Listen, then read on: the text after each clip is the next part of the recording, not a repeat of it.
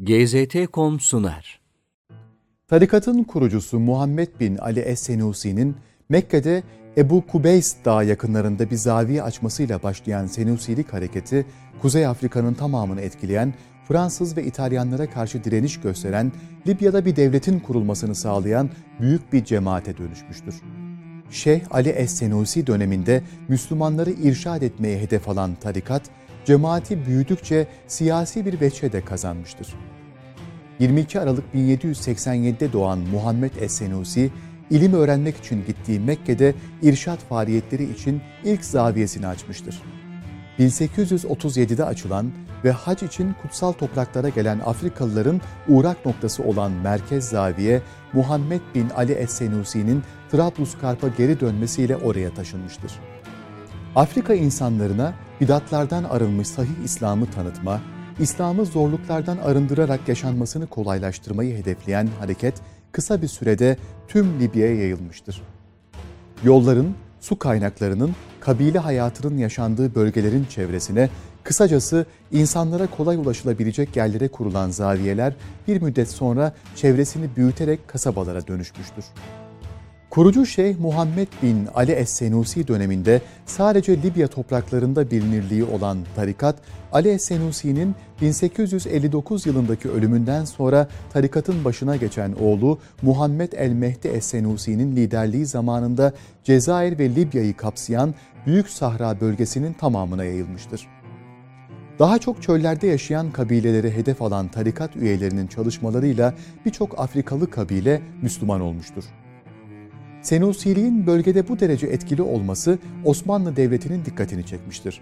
Daha önce Sultan Abdülmecid'in 1856'da çıkarttığı fermanla Senusi zaviyelerine özel bir konum verilmiş olmasına rağmen 2. Abdülhamit döneminde yaygınlık kazanan bu tarikatla irtibatı yenilemek adına Senusi Şeyhi Muhammed Mehdi'ye elçiler gönderilmiştir. Görüşmelerin ardından El Mehdi, halifeliğin iç işlerine karışmak gibi bir niyeti olmadığını, en temel gayesinin Afrika'yı Müslümanlaştırmak olduğunu belli etmek adına merkez zaviyeyi güneyde kalan Kufra vahasına çekmiştir. İngiltere ile yaptığı anlaşmaya dayanarak 1902'de Fransa bölgeyi işgal etmek adına Afrika'ya giriş yaptığında Senusi zaviyeleri Fransız askerleriyle mücadele için bir üs olarak kullanılmıştır. Zaviye şeyhleri halka direnişin anlamını ve önemini aktararak Afrika halklarından müteşekkil büyük bir güç oluşturmalarına rağmen Fransızlar karşısında çok büyük bir etki gösterilememiştir. 1902'de Fransız kuvvetlerinin Çat Gölü'ne yakın bir mesafede konumlandırılmış merkez niteliğindeki bir zaviyeyi yıkmaları direnişe büyük bir darbe vurmuş, Muhammed el-Mehdi bu saldırıda vefat etmiştir. Muhammed el-Mehdi döneminde üye sayıları 5-6 milyonu bulan Senusi tarikatının Fransız işgali karşısında direniş gösterememelerinin en büyük nedenlerinden biri Sudan Mehdisi ve Sudan asıllı Fazlullah'ın ayrı bir direniş hareketi başlatmaları ve direniş güçlerini bölmeleri olmuştur.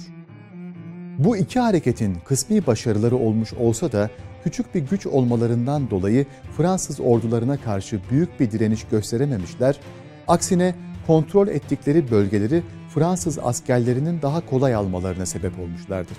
Muhammed el-Mehdi'nin ölümünden sonra oğullarının henüz çok küçük olması hasebiyle tarikatın başına kardeşinin oğlu Seyit Ahmet Eşşerif Es-Senusi geçmiştir.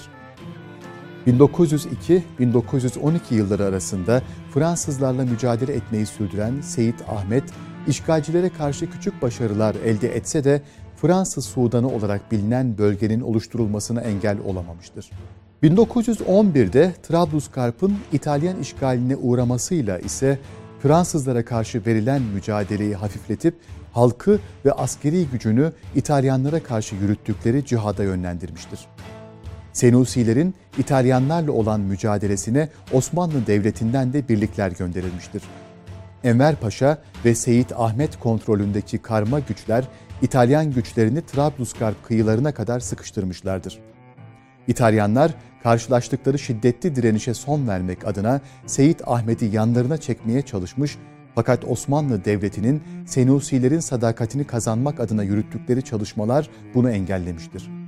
Senusilerin bölgeye gönderilen askerlere özellikle de Enver Bey'e duydukları güven merkeze olan sadakatlerini daha da pekiştirmiştir.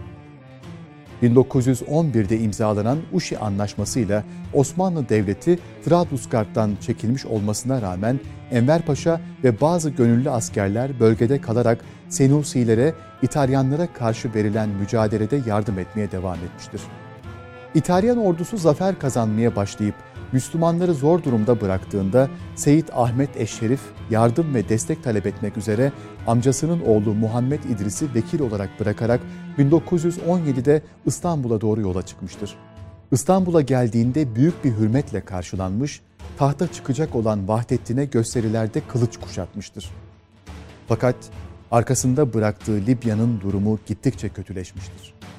Kardeşi ve vekaleten yerine bıraktığı amcasının oğlu İngiliz ve İtalyanlarla anlaşmak için görüşmeler başlatmıştır. 1917 yılının Nisan ayında Libya'nın Tobruk şehri yakınlarındaki bir bölge olan Akrama'da İngilizler ve Muhammed İdris arasında bir anlaşma imzalanınca Osmanlı Devleti tarafından halifelik adına çalışmalar yapmak üzere Trablusgarp'a gönderilmek istenen Ahmet Eşşerif ülkesine bir daha geri dönememiştir. Cumhuriyet kurulana kadar İstanbul ve Bursa'da ikamet eden Seyit Ahmet Eşşerif, Cumhuriyet'in ilanından sonra Mustafa Kemal ile görüşmek üzere Edirne'ye geçmiştir. Bu görüşmenin ardından yürütülen milli mücadele hareketine destek olmaya karar vermiş, Anadolu'yu gezerek hilafet adına savaşmanın önemiyle ilgili vaazlar vermiştir. İlk meclis tarafından Irak'ta görevlendirilmek istenen Ahmet Eşşerif'in hilafetin kaldırılmasından sonra yönetimle arası açılmıştır bir süre daha Türkiye'de ikamet etmesinin ardından hilafet yanlısı olması sebebiyle Türkiye'yi terk etmesi istenmiştir. Önce Şam'a, ardından Mekke'ye yerleşmiş fakat yöneticilerin duydukları rahatsızlıklardan dolayı 1933'teki vefatına kadar ikamet edeceği Asir Devleti'ne göçmüştür. Amcasının oğlu yardım istemek adına İstanbul'a gittiğinde İngilizlerle anlaşan Muhammed İdris 1920'de de Senusilerin mücadeleden çekilmesi şartıyla İtalyanlarla Er Regime anlaşmasını imzalamış ve emir ünvanını almıştır.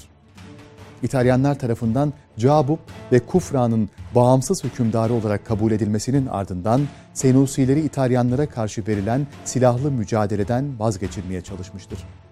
Fakat Senusi zaviyelerinde yetişmiş, halk için bir kanaat önderi olan Ömer Muhtar'ın silah bırakmayı kabul etmemesi İdris'in verdiği sözü tutamamasına sebep olmuştur. Muhammed İdris'in genel vekili ve direniş hareketinin kumandanı sıfatıyla Senusi birliklerinin başında bulunan Ömer Muhtar, emrindeki kalabalık grupla İtalyanlar tarafından yakalanana dek mücadeleye devam etmiştir. Mussolini'nin İtalya'da iktidarı ele geçirmesinden sonra 1922'de Libya üzerine yeniden bir işgal başlatan İtalya, 1931'de Ömer Muhtar'ı yakalayıp idam ettikten sonra Senusi direnişini kırmıştır. İşgalden sonra Mısır'a kaçmış olan Muhammed İdris, 1943'te Libya İngilizler tarafından ele geçirildikten ve İtalyan güçleri zayıflatıldıktan sonra ülkesine geri dönmüştür. İkinci Dünya Savaşı'nda İngiliz ordusunu desteklemek için Senusi güçlerinden bir orduyu yardıma göndermesi, 1951'de Libya'da bağımsız bir krallık kurmak için İngilizlerin desteğini almasına neden olmuştur. Kurulan Libya Birleşik Krallığı sadece İngilizlerle değil Amerika ile de iyi ilişkiler gerçekleştirmiş, iki ülkenin topraklarında üst kurmalarına izin vermiş ve karşılığında maddi yardımlar almıştır. Osmanlı Devleti ve Senusiler arasındaki olumlu ilişkiler bir gelenek olarak Türkiye Cumhuriyeti ve Libya Krallığı'na yansımıştır. Birleşmiş Milletler toplantısında Libya'nın bağımsızlığı konusunda olumlu oy veren Türkiye, krallık kurulduğunda da onu ilk tanıyan ülkelerden olmuştur. 1956'da Türkiye'ye gelen Kral İdris'in ziyaretine karşılık Cumhurbaşkanı Celal Bayar 1958'de Libya'ya gitmiştir. Büyük bir törenle karşılanan Cumhurbaşkanı adına Trablus'taki Kraliyet Sarayı'nda büyük bir ziyafet düzenlenmiştir.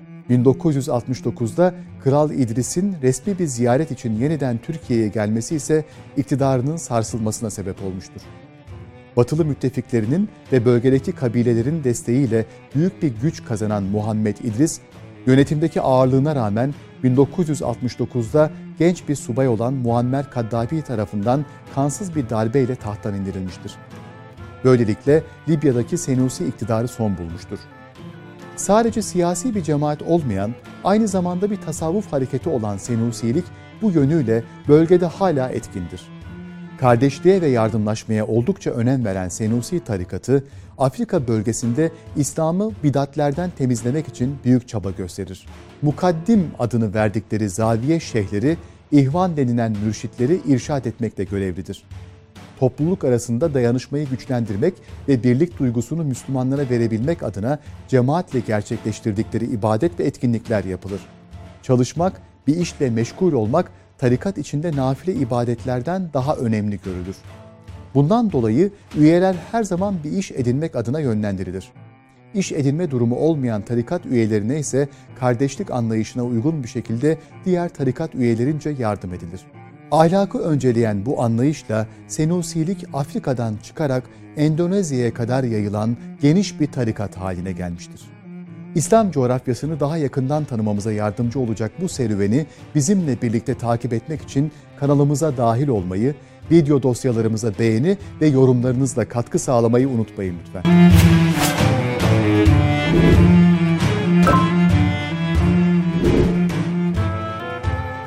GZT.com sundu.